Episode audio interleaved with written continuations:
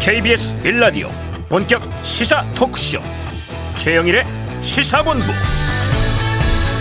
안녕하십니까? 제8회 전국 동시 지방선거일 최영일의 시사본부 시작합니다. 자 오래전에 본 헐리우드 코미디 영화 한 편이 떠올랐습니다. 한 평범한 중년 남자가 주인공인데요.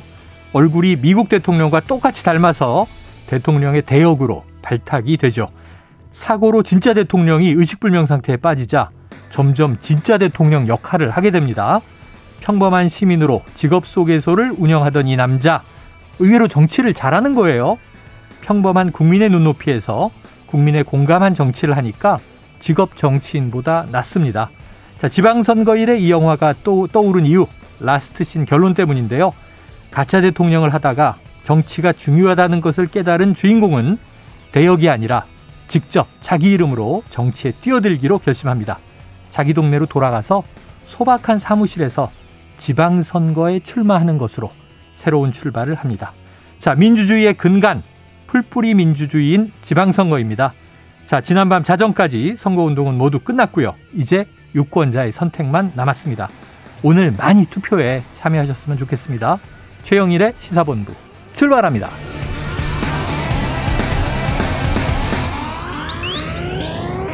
네, 1부에는요, 오늘의 핵심 뉴스를 한입에 정리해드리는 한입뉴스 기다리고 있고요. 2부에서는 2022 지방선거 특집, 내 삶을 바꾸는 선택으로 꾸려집니다. 전국 투표소, 곳곳의 상황도 연결해서 이야기 들어보겠습니다. 한 입에 쏙 들어가는 뉴스와 찰떡궁합인 디저트송, 오늘도 신청 기다리고 있으니까요. 오늘 뉴스에 어울리는 노래가 있으면 문자 샵 9730으로 자유롭게 보내주세요. 오늘의 디저트송 선정되신 분께는 커피 쿠폰 보내드립니다. 짧은 문자 50원, 긴 문자 100원입니다.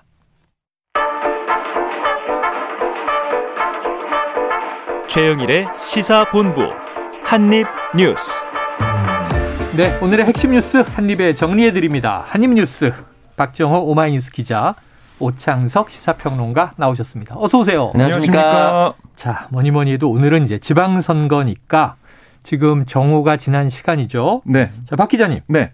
투표율부터 봐야죠. 네. 12시 기준 전체 투표율 15%입니다. 음. 아, 그런데 지난 4년 전, 아, 이 지방선거와 비교해 보면 그때 12시 기준으로 19.7%였어요. 아. 그러니까 4.7%포인트 지난번보다 낮은 겁니다. 네. 그러니까 투표율이 저조하다는 거고요. 사실 사전 투표율 같은 경우는 20.62%로 지난 지방선거보다 0.48%포인트 높았지만 네.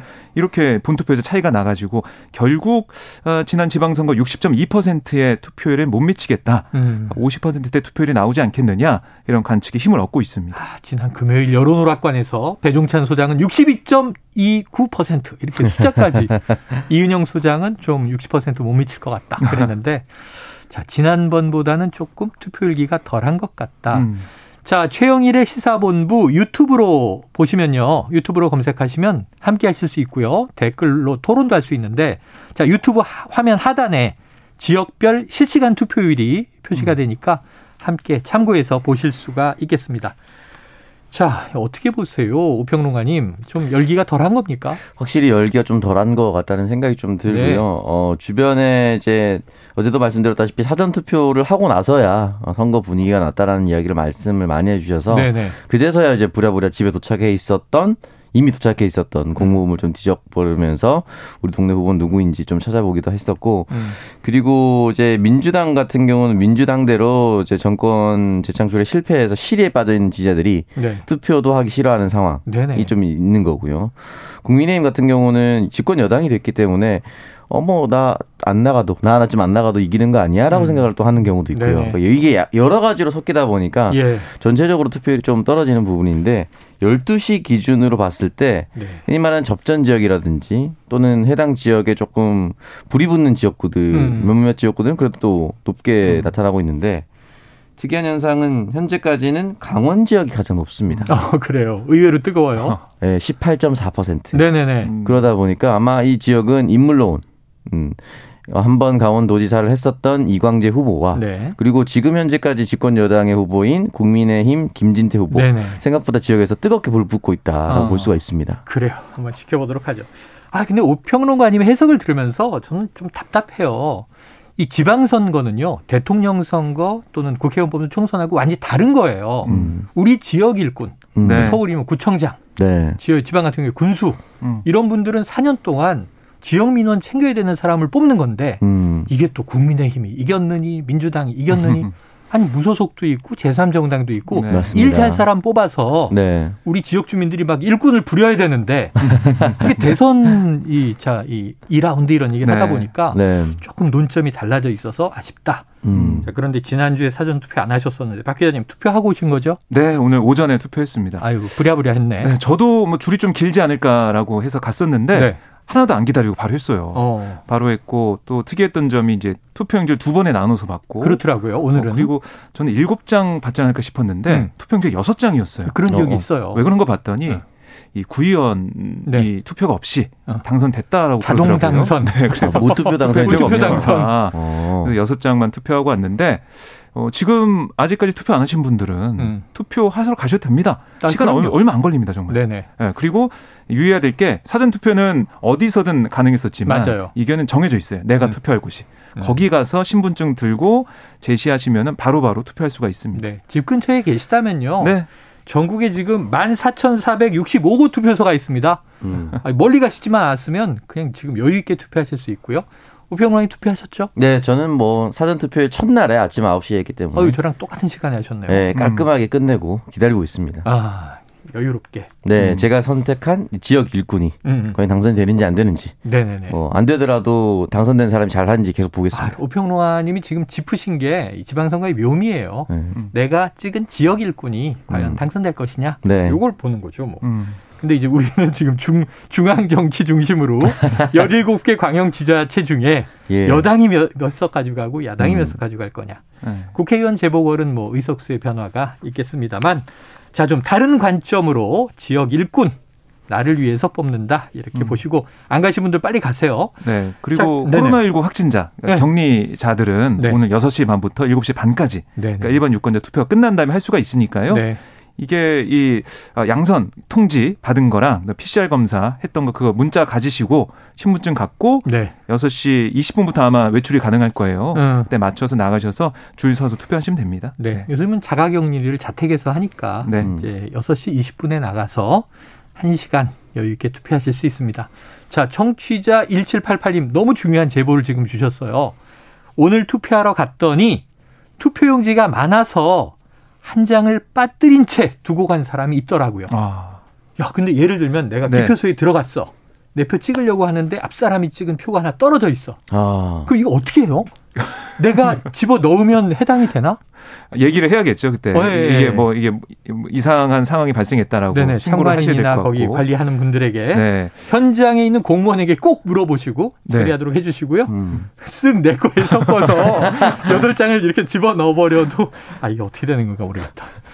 자, 야, 빠뜨리지 마십시오. 네. 네. 한 표의 가치가 이번 지방선거가 3천만 원이 넘는다는 분석이 있습니다. 그렇습니다. 자, 이색 투표소 얘기가 나오는데 제- 전 헤드라인만 보고 깜짝 놀랐는데요. 어, 평론가님, 네. 투표소에 왜 야구 배트가 있다는 거예요? 이게 이제 투표소가 조금 어, 부족한 부분 음. 그리고 이제 관공서나 주민센터, 학교 등에 설치가 되어야 하는데 네. 해당 지역에 그런 시설이 좀 부족한 경우에 지역에 따라서 예, 어쩔 수 없이 음. 피치 못할 사정으로 다른 시설을 이제 빌리는 경우가 있습니다. 사설 공간이나 예, 그러다 보니까 이제 야구 연습장도 등장을 했고. 아 야구 연습장. 예, 그러다 보니까 야구 연습장 전체 시설물을 드러낼 수는 없잖아요. 네네네. 그러니까 한쪽으로 치워 놓은 거예요. 아. 투표하러 왔더니 옆에 네. 잘 정리된 야구 배트와 음. 야구 공들이 있는 모습을 발견할 수가 있고 어, 투표하러 갔는데 야구 배트 딱 있으면 좀 무서운 거 아니에요? 왜 야구 배트가? 네. 공무원들이 잘 지키고 있으니까요. 태권도장, 태권도장. 예, 탁구장, 안경점, 자동차 판매점, 아이고. 그리고 카페 등의 투표소가 마련된 곳도 있다. 있다라고 음. 합니다. 저도 오늘 투표한 곳이 카페였어요. 그러니까 원래 네. 예전엔 오. 주민센터였는데 주민센터가 이사 가면서 아, 어떤 뭐 사회적 그런 카페, 사회적 사회적 기업 카페 뭐 그런 카페. 음. 곳이었는데 좀 분위기가 또 좋더라고요. 딱딱하지 아. 않고 카페 메뉴도 좀 보면서 그래요. 나왔습니다. 카페는 좋은데 뭐 검도장과 칼들이 막 있고 자, 분위기가 조금 색다르다. 이것도 이제 재밌는 묘미인 것 같습니다. 네. 네. 아 그리고 오, 뭐 예. 유권자분들 다 아시겠지만 음. 한번 더 이제 말씀드리면 어, 교육감 선거는 이제 정당이 없습니다. 그래요. 예, 그 없다 보니까 저 같은 음. 경우는 이제 투표소에 찾아갔는데 어떤 할머니 분이 이제 기포소에 들어갔다가 음. 나와서 공무원분께 국민의힘 고육감 누구예요라고 어, 근데 물어봤어. 예 물어봤는데 공무원이니까 황급히 놀라면서 정당이 없다고 정당이 어. 없다고 어. 이름을 제가 얘기할 수는 없습니다 이렇게 아, 얘기를 국민의힘 교육감 누구예요? 그러면 그건 정당이 없으니까 소속 정당이 아예 그건 그냥 없는 거죠. 예, 그 후속 질문으로 보수는 누구냐고 질문하려고 했었던 것 같은 느낌이었는데 예, 예, 예. 공무원 입장에서 어떤 사람이라고 얘기할 수가 없잖아요. 네네. 하면 안 되는 거고. 그러니까. 그런데다가 보수 진보가 여러 명이라 그렇습니다. 한 명을 집어서 얘기할 수도 없어요. 그래서 네. 교육감만은 본인이 지지하는 후보 이름 석자를 음. 알고 가셔야만 제대로 찍으실 수 있습니다. 네. 네.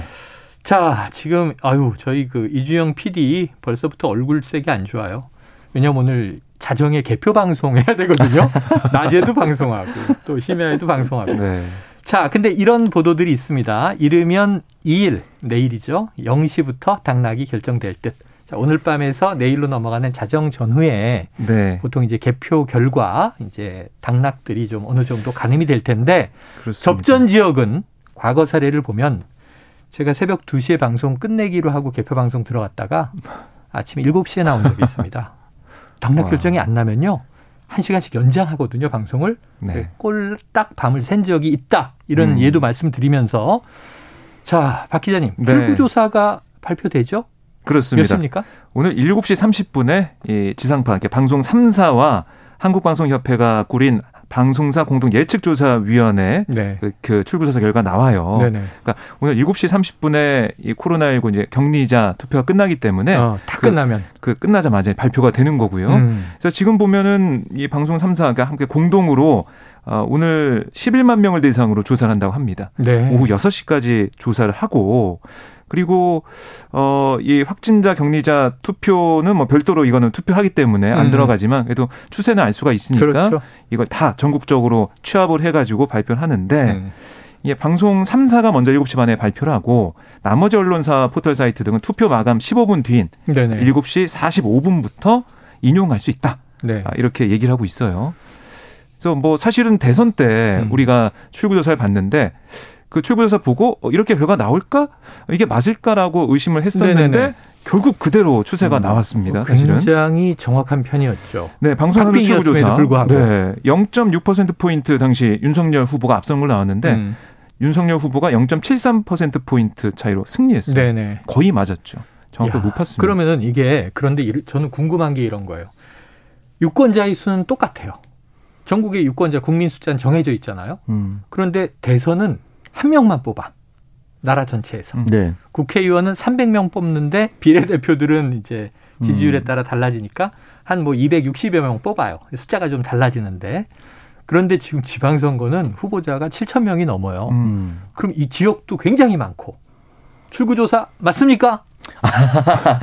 아마 광역 지자체 중심으로 아마 17개 광역단체장, 광역 예, 중심으로. 그 교육감 중심으로 선거. 네. 아마 얘기를 하지 않을까라고 네. 생각이 들고요. 주요 지역이라고 볼 수 있는 과연 예를 들어서 지난번 서울처럼 음. 서초구 한석을 빼고 나머지 구청장의 향배는 어떻게 될 것인가 정도는 네네. 좀더 지켜볼 필요가 있을 것 같은데요. 아마 세세하게 맞추긴 좀 어려울 것 같고 특히나 이제 어 뭐 구의원 시의원도 함께 예, 저는 분명히 이제 그 여론조사를 할 것 같은데 네. 그것까지 공표하기에는 예. 워낙 많은 해당 지역구가 있기 네네. 때문에 쉽지 않을 것 같아서 아마 17개 중심으로 얘기할. 것 같고 음. 17개 중심으로 한다고 한다면 지난 대선에서 0.7까지 맞췄는데 음. 지금 정도면 당연히 또 맞추지 않을까 맞출 확률이 높지 않을까라는 생각이 좀 듭니다. 야, 근데 음. 아까 지방선거의 저 본연의 의미를 말씀드렸지만 음. 나는 우리 구청장, 네. 우리 군수가 누가 되는지가 제일 궁금해. 네. 그럼 출구조사 얘기해 줍니까? 출구조사 때 구청장과 군수를 네. 얘기하기 조금 어렵지 않을까. 얘기 네. 안 해줄 것 같아요. 이거는 네. 사실 뭐 제 잘못보다는 방송사 잘못. 우리 시의회 의원이 누군가 이런 게 궁금할 수도 있어요. 근데 왜냐하면 제가 네. 아까 국밥집에 갔는데 네.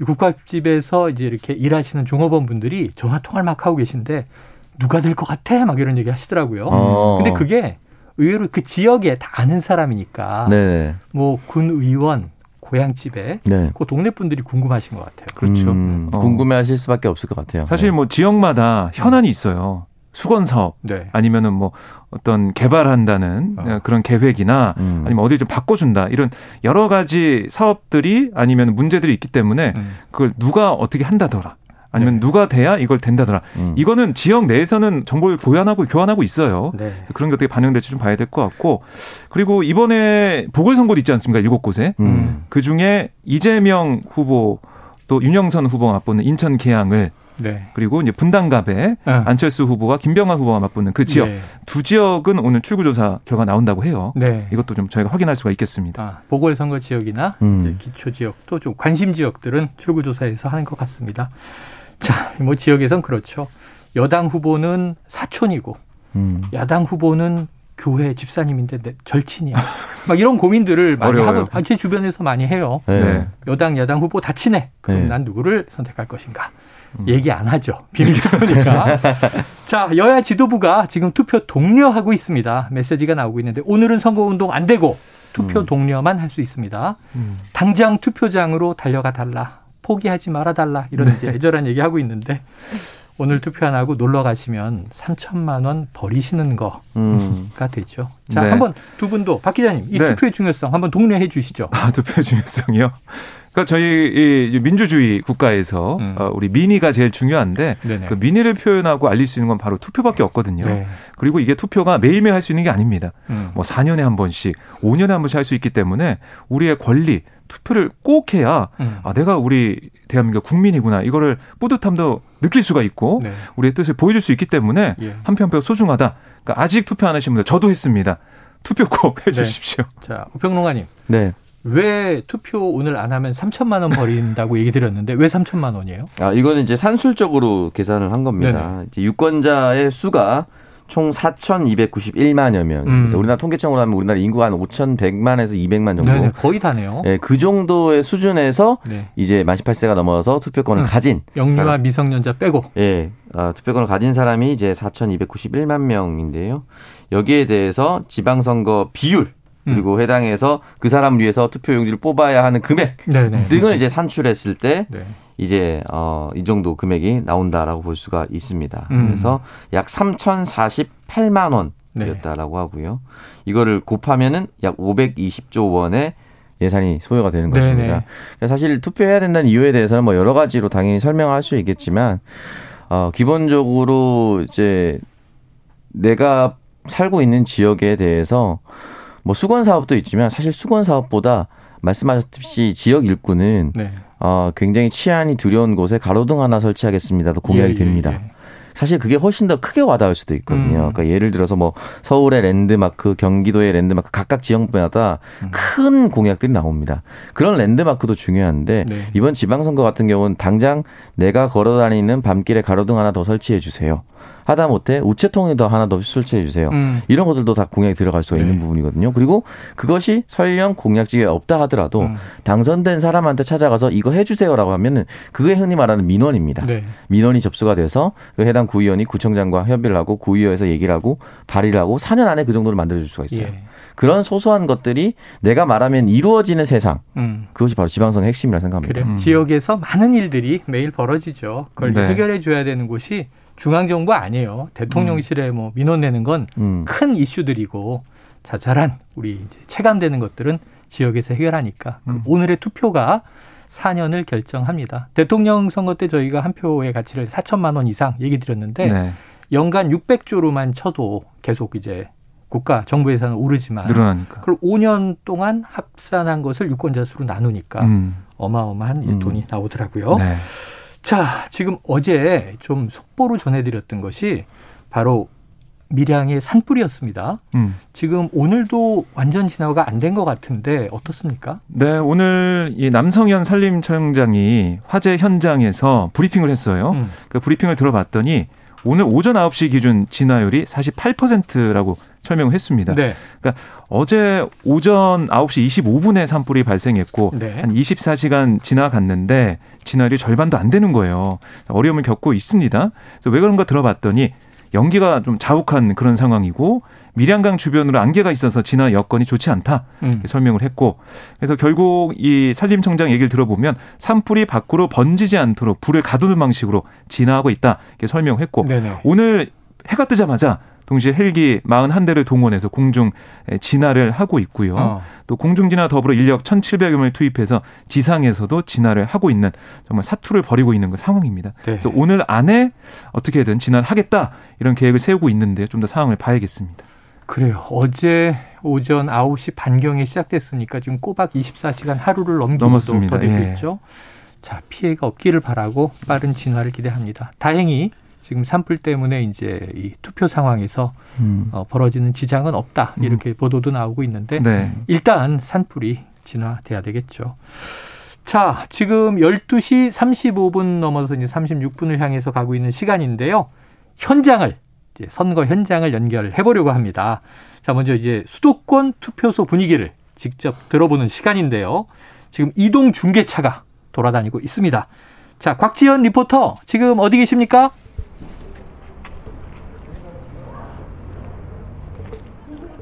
곽지연 리포터 어디 계세요? 들리십니까? 네, 안녕하세요. 저는 경기도 수원시 권선구 능실초등학교에 마련된 호매실동 제7투표소에 나와 있습니다. 음, 이곳 저희 6일 지방선거 최대 격전지로 꼽히는 경기도에 KBS 이동중계차가 그냥 지나칠 수 없지요. 음. 그래서 경기도 유권자분들 또 이곳 분위기가 어떤지 해서 부지런히 달려와 봤습니다. 이 경기도 수원시 권성구 현재 27도로 다소 더운 날씨예요. 그래도 바람도 살랑살랑 불고요. 하늘에 구름 한 점 없는 맑은 날씨 속에서 이 유권자분들 소중한 한 표 행사하고 있습니다. 이곳 능실 초등학교 주변에 새로 지은 대단지 아파트가 굉장히 많네요. 그래서 가족들과 함께 모여 사는 분들이 많은 것 같아요. 그래서인지 할아버지, 할머니, 또 아들, 며느리의 또 손자, 손녀 이렇게 3대가 대가족의 총 출동한 모습도 보였습니다. 또 이분들이 투표를 마치고 밖에서 표지판을 배경으로 해서 인증사진 찍는 모습이 참 인상적이었는데요. 저도 모르게 박수를 쳐드렸네요. 이 지난 3월 대선 때는 우리가 입구에서 투표 사무원이 한 분 한 분 발열 체크하고 또 손 소독제 바르고 또 비닐 장갑 끼고 투표소에 들어갔지요. 근데 이번엔 좀 다른 모습입니다. 이곳 투표소에서는 발열 체크하지 않고요. 또 비닐 장갑도 보이지 않습니다. 그리고 또 바로 투표소에 들어가실 수가 있는데 중요한 거는 또 기억하셔야 될 거는 투표소 안에서는 꼭 마스크 쓰셔야 된다는 거 기억하셨으면 좋겠습니다. 이때 본인 확인하기 위해서 이 마스크는 턱까지 살짝 내려주시면 됩니다. 이렇게 해서 지금 점심시간인데, 어, 아직은 좀 한가한 분위기예요. 그래서 젊은 유권자분도 보이고, 또 유독 또 아이들과 함께 어린 자녀와 함께 온 유권자분들 계시는데요. 지금은 굉장히 좀 한산한 분위기인데요. 그 나오시면은 바로 투표하실 수가 있습니다. 투표하시기 전에는요, 항상 나오시기 전에 반드시 정해진 투표소에서만 투표할 수가 있습니다. 이 투표 장소는 이 집으로 배송된 투표 안내문에 나와 있고요. 이 포털, 포털 사이트에서 내 투표소 찾기로 검색하셔서 확인할 수가 있습니다. 이 투표하러 나오시기 전에는요, 신분증 꼭 챙기시고요. 투표소 안에서는 마스크 쓰셔야 되기 때문에 마스크 꼭 챙기시기 바랍니다. 자, 그럼 우리 젊은 유권자분이 예, 그냥 가시네요. 예. 지금까지 경기도 수원시 능실 초등학교에 마련된 호매 실동 제7 투표소에서 전해드렸습니다.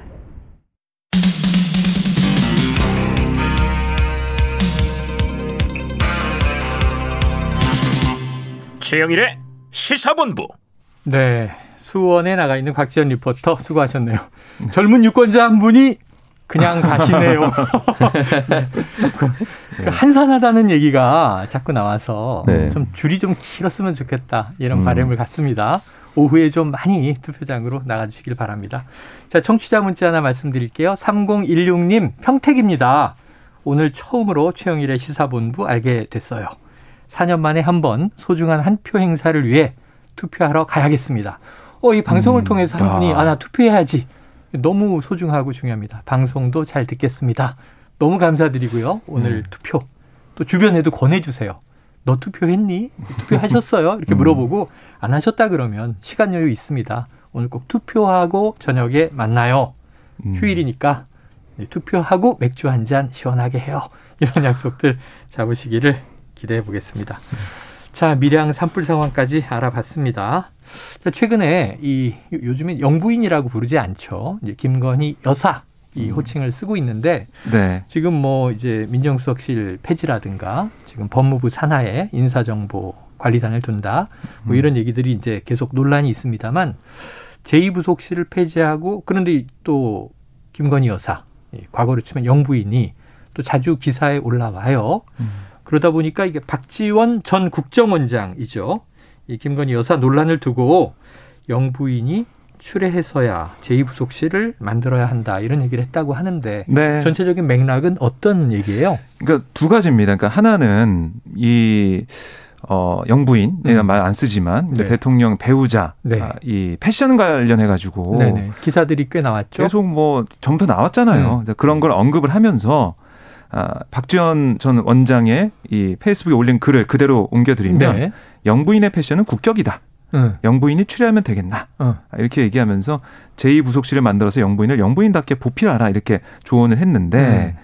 김정숙 여사님 패션도 예산 사용 운남에 비난할 일도 아니고 김건희 여사님도 자신의 돈으로 구입했다고 자랑할 필요도 없다. 음. 어, 외국 명품은 자유무역과 개방을 위해서 또 국내산 제품은 국산품 애용을 위해서 이용할 수 있다. 음. 대통령 부인에 대한 지나친 관심 금물이라 생각한다. 음. 이렇게 지적을 했습니다. 그러니까 전현직 대통령 부인의 패션을 두고 뭐 고가 제품을 구입했네 안 했네 이런 논란이 이어지는 상황에 대한 또 이게 사비냐, 뭐 네. 세금이냐. 음. 그런 거- 그 상황에 대한 이 박지원 전 원장의 네네. 개인적인 비판으로 해석이 돼요.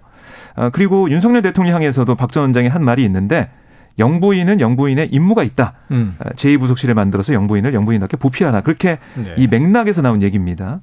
그러니까 이게 이 윤 대통령이 공약도 그렇고 제2부속실을 폐지하겠다. 그래서 음. 지금 폐지가 된 상황이에요. 없죠. 예, 그래서 제1부속실, 제2부속실 나누지 않고 그냥 부속실만 있는데 네. 그렇게 되다 보니까 아, 이 김건희 여사를 보필하기 어려운 게 아니냐 음. 이런 얘기가 나오고 있고 박지원 전 원장도 그런 문제의식에서 한 얘기가 아닌가 싶은데 특히 이게 또 언급되고 불거진 이 이유가 사진 논란이죠 사실은 최근에, 네, 네. 최근에 있었던 어제도 짚었습니다만. 네 윤석열 대통령의 이 대통령 집무실에 김건희 여사가 방문해서 사진 찍었는데 그 누가 찍었냐 또 음. 어떻게 이게 밖으로 나가게 된 거냐 그걸 가지고 논란이 있었습니다. 그래서 결국에는 그냥 김건희 여사를 보좌할 인원이 필요한 게 아니냐 이런 지적도 나왔고 대통령실 관계자도 뭐라고 했냐면 음. 김 여사가 앞으로 활동할 때 보좌할 기구가 필요하다는 문제의식을 갖고 있다. 네. 네. 부서실 내에서 김 여사만을 담당하고 서포트하는 게 아니라 김 여사 업무도 같이 담당할 수 있는 직원들은 필요하다는 인식을 하고 있다. 이렇게 설명을 했어요. 네네. 그러니까 이제 제2부속실을 뭐 다시 부활할 거냐 하는 문제는 뭐이 명칭의 문제고 사실은 그 전에도 부속실 제, 제2부속실은 폐지하지만 배우자에 대한 관리는 대통령 비서실에서 할 것이라는 얘기를 했었거든요. 음, 근데 이제 전담 부서가 생기느냐 마느냐 요 차이고 네. 어제 사진 논란은 어제도 정리를 했습니다만 이게 좀 공식적이냐 아니냐 그 차이인 것 같아요. 공식 사진사가 찍고 공식적으로 대통령실에서 관리하고 음. 그게 또 이제 루트를 통해서 뭐 외- 외부로 배포되고 해서 문제가 없는데 사진을 누가 찍었는지 어떤 폰으로 찍었는지는 얘기를 안 하고 팬카페에 먼저 올라오다 보니까 음. 논란이 커진 것 같은데 자 우평론가님 그 제2부속실이라는 명칭이 있든 없든 이 저 영부인 어떤 이 배우자의 관리는 어떤 형태로 좀 필요할까요? 그러니까 사실 국가적으로 차원 국가적 차원에서 보호를 해야 되는 거예요. 네네. 그러니까 기본적으로 대통령과 동일하게 보호를 해야 되는 것이고 어, 정치적으로 어떤 영향력을 행사할 수 없다 하더라도 예를 네. 들어서 우리나라 장관의 임명권이 음. 영부인에게 있지는 않, 않습니다. 네네네. 그렇기 때문에 뭐 어떤 권한이 있다고 보기는 어렵지만 예, 예. 그러나 대통령에 준하는 경우나 이런 것들을 받아야 되는 것이고요. 국가 주요한 행사에서 항상 같이 등장하게 됩니다. 음. 그렇기 때문에 이 부분에 있어서 특별한 시를 두어서 했던 이유가 이제 이 부속실이 존립 이유였는데 네. 이걸 안 하겠다라고 한다면 이 부속실을 간소화한다 하더라도 음. 최소한의 의전이라든지 안전이라든지 동선이라든지 이런 것들을 위해서 좀 준비를 해야 된다. 그리고 영부인도 영부인이 처음인지라 음.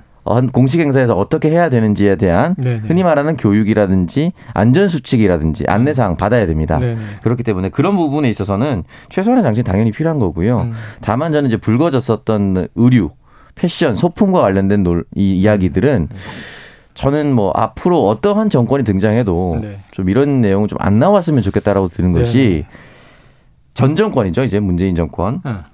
동일한 보수 언론에서 김정숙 여사에 대해서 2021년 6월 18일에는 음. 우아하고 담백했다. 김정숙 여사의 남다른 패션 감각. 음. 이게 긍정적인 기사죠. 네네. 바로 1년 뒤입니다. 2022년 4월 1일 김정숙 여사 옷 대여로 80만 원. 음. 부정적 기사죠. 네네. 그러니까 이제 옷과 관련된 내용이 만약에 심각한 뭐 횡령을 했다 이러면 음. 큰 문제가 되겠지만은 네. 옷과 관련해서 어떨 때는 칭찬, 임기 말로 가면은 비판. 음. 임기 극초반 지금 허니문 기간에는 남다른 패션 화제, 서민적인 행보, 저렴한 가격, 음. 완탄 이런 것들이 과연 국민들에게 큰 의미가 있나? 글쎄요. 어, 행보에 좀 더 집중을 했으면 좋겠습니다. 언론의 과도한 보도가 또 일부 문제가 있다 이런 비판도 있는데 지금 음. 오늘 저 우창석 평론가님 찢어진 청바지 입고 왔는데 한마디도 안 하잖아요. 어이구, 아까 들어오는데 그냥 너덜너덜 하더라고요. 저 어. 이런 거 언급 안 하는 사람입니다. 네. 언급 안 합니다. damaged 진이라고. 네, 청취자 여러분이 왜냐하면 아실 필요가 1도 없으니까. 아, 예. 안 보이죠 지금. 아, 예, 그렇습니다. 예, 과거에 생각나는 건 이제 이고 노무현 대통령 재임 시절에 권양숙 여사하고 해외 순방을 갔다 오는데 비행기 트랩 내려오는데 이렇게 코트가 펄럭였어요. 음. 그 안에 기운 자리가 있었어요. 음. 굉장히 미담이 됐어요. 음. 영부인이 기운 코트, 오래된 코트를 입고 검소하게 해외를 다녀왔다. 음. 근데 요즘에 이제 브랜드와 가격 이런 게 또 문제가 되니까 언론도 좀 자중해야 될 것 같습니다. 음. 자, 박지원 전 국정원장의 뭐 이제 지적이 있어서 그 이야기를 한번 나눠봤고요. 지금 이게 중요한 뉴스죠. 영부인도 해외에 나가면 대통령과 함께 네. 나가게 되면 이 일종의 문화사절의 역할을 그렇습니다. 하게 되잖아요. 네. 자, 우리나라를 대표하는 문화사절 바로 BTS인데 백악관을 방문했네요. 네, 그러니까 미국 아시아 하와이 원주민 태평양 제도 주민 유산의 달 이게 이제 5월에 진행이 됐는데요. 음. 마지막 날에 BTS가 백악관에 방문해서 조 바이든 미국 대통령과 면담을 했습니다. 아. 그래서 면담 전에 아, 이 백악관 브리핑 룸을 찾아가지고 기자회견을 네. 했는데요. 어. 거기서 어떤 얘기를 했냐면 아, 리더 RM이 이, 어, 최근 아시아계를 대상으로 한 많은 증오 문제에 놀랐고 마음이 안 좋았다. 음. 아, 이런 일에 근절에 조금이라도 도움이 되고자 네. 이 자리를 빌어 목소리를 내고자 한다. 이렇게 강조를 했고 음. 또 다른 멤버들도 돌아가면서 어, 이 한국인의 음악이 서로 다른 언어와 문화를 넘어서 전 세계 많은 분께 닿을 수 있다는 게 아직 신기하다. 네. 거기서 이 모든 것을 연결해주는 음악이라는 것 참으로 훌륭한 매개체다. 감격하는 모습도 보였습니다. 음. 그러니까 이게 또 사실은 이 내용도 내용이지만은 이 백악관에 BTS가 오다 보니까 그동안 보지 못했던 장면들도 저희가 볼 수가 있었는데 네. 우선 기자들이 많이 왔습니다. 백악관 뭐 최고 스타잖아요. 그렇죠. 백악관 브리핑룸에 사실 자석이 회견장에 49석의 고정석이 있는데 네. 그 외에는 100명 가량의 기자들이 두배 통로에까지 서가지고 BTS를 지켜봤고 그러니까 영상을 보니까 다들 네. 휴대폰을 들고 BTS의 아. 모습을 담기 위한 취재 경쟁을 벌이는 모습. 취재가 아니라 사심이네요. 사심도 네네네. 취재가 아니라 BTS 보고 사진 찍으러 온 거잖아요. 아 그렇게 볼 수도 기자라는 신분을 이용해서 아유, 취재하는 거겠죠. 네, 백악관 출입 기자들인 거죠. 네, 그리고 상시 출입 기자들 외에 일일 출입증을 끊고 온 기자들도 있었다. 아 그래요, 그래요. 그 정도 팬심도 있었던 것 같고 음. 그리고 어떤 남성 기자가 BTS가 기자회견에 나갈 때 BTS 화이팅이라고 외치기도 했고 음. BTS가 한국말로 감사합니다 이렇게 화답하는 야. 일도 볼 수가 있었습니다. 네.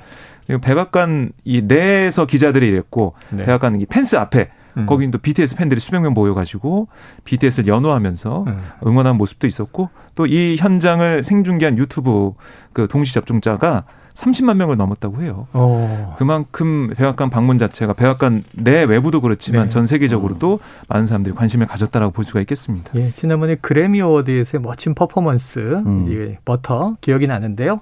사실 지금 뭐 이 미국의 팝스타들 보면 여기는 또 라틴계도 있고 뭐 백인도 있고 흑인도 있고 또 이제 동양인도 있고 아시아계도 음. 있고 인종 문제가 없잖아요. 근데 이제 BTS가 이렇게 혐오 범죄에 대해서 사회적인 메시지를 내는 거 참 의미가 있다 이렇게 음. 생각이 되는데 자 찢어진 청바지를 입고 오신 고평론가님 BTS가 이제 네. 바이든 대통령과 만난 면담의 의미를 좀 음. 해석해 주신다면요. 아, 진짜 여러 가지로 이렇게 흔히 말하는 이제 대한민국의 위상이 높아졌다라는 것을 BTS로부터 한 번 더 살펴볼 수가 있을 것 같고 BTS의 성공이나 이런 행동들이 행보들이 비단 BTS에서 끝나지 않습니다. 그러니까 음. 흔히 말하는 미국 시장에서 본토에서 어, 아시아의 아티스트에 대한 그 인식과 이미지가 완전히 달라지는 거예요. 음. 그런 면에서 큰 의미가 있고 오늘은 BTS의 리더인 RM을 제외한 나머지 한국인 멤버들은 모두 한국어로 음. 이야기를 했다고 합니다. 네. 그래서 통역이 제공됐는데 방탄 방탄소년단의 이제 휴가가 이런 음. 말을 했습니다.